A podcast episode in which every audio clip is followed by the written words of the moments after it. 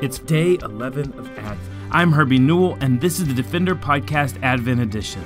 This podcast is a ministry of Lifeline Children's Services and exists to mobilize and equip the body of Christ to manifest the gospel to orphans and vulnerable children.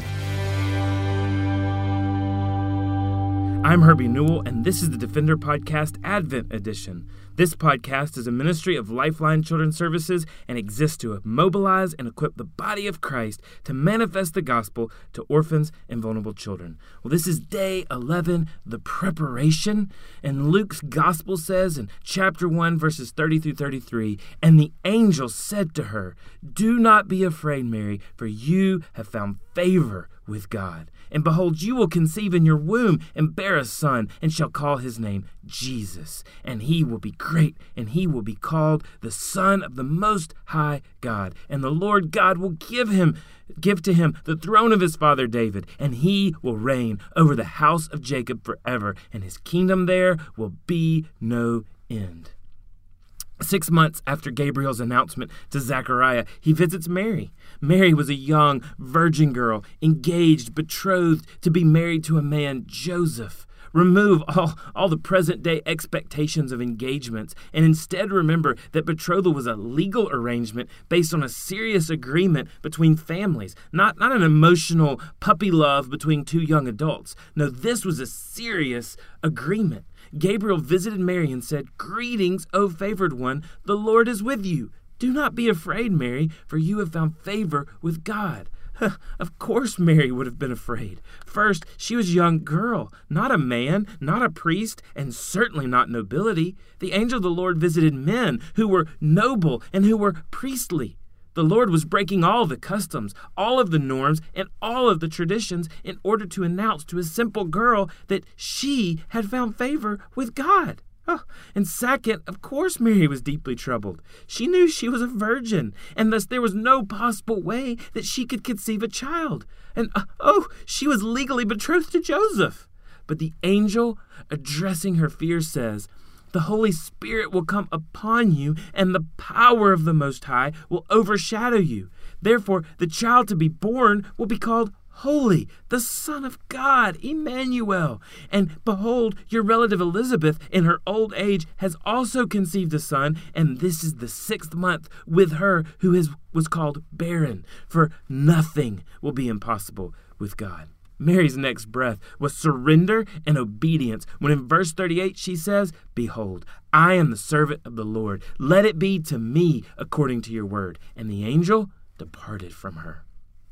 Israel had read Isaiah's prophecy and, of course, believed that they were looking for a Messiah king and a ruler who would overtake the throne from Herod and once and for all vanquish the Romans so that Israel could take back their rightful and proper place on the world stage. Instead of a palace or nobility, God sent his angel to a young peasant girl and assigned her the task of carrying the Savior of the world. God had yet again chosen family to be his tool for redemption, his redemption plan. He chose what to outsiders of our day would be called a broken family or a crisis pregnancy.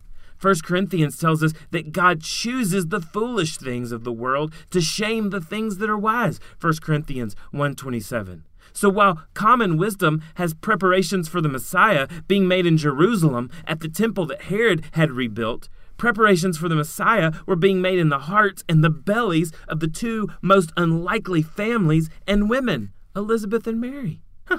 And these women were, were relatives. So without email or the U.S. Postal Service, neither of these women would have known about the other's miraculous pregnancies, except that the angel tells Mary. So the Lord tells Mary through the, the, the voice of the angel, and Mary, in her heart, decides to travel and visit this relative. And Luke's gospel recounts what happens. In Luke 1, verses 41 through 45, it says, And when Elizabeth heard the greeting of Mary, so Mary comes in. Elizabeth was not expecting her, but when she hears the greeting of Mary, the baby, John the Baptist, leaps in her womb, and Elizabeth was filled with the Holy Spirit. And she exclaimed with a loud cry, Blessed are you among women, and blessed is the fruit of your womb. And, and why is it granted to me that the mother of my Lord should come to me? For behold, when the sound of your greeting came to my ears, the baby in my womb leaped for joy. And blessed is he is she who believed that there would be fulfillment of what was spoken to her from the Lord. Beloved, how rich, how deep, and how loving is the confirmation that our God is preparing all things for his glory.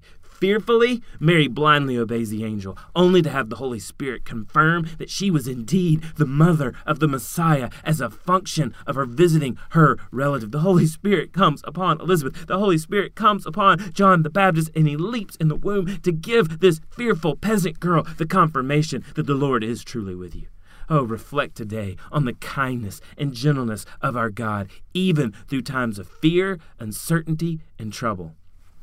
Recently, at a Lifeline event, a young woman gave her testimony about adoption and her journey that, that, that, brought her to Lifeline. She recounted what a hard decision it was to place her little baby son for adoption. She had prayed that the Lord would send her to a Christ centered relational ministry, and she testified that finding Lifeline was an answer to that prayer. So she walked out her pregnancy with our birth mother counselors and, and was given a plethora of profile books to look through to choose the right family for her son. She testified it was overwhelming at best. But she found a family. Oh, but out of the out of the pile she found a family and she just began, she confessed, to pray that the Lord would give her confirmation.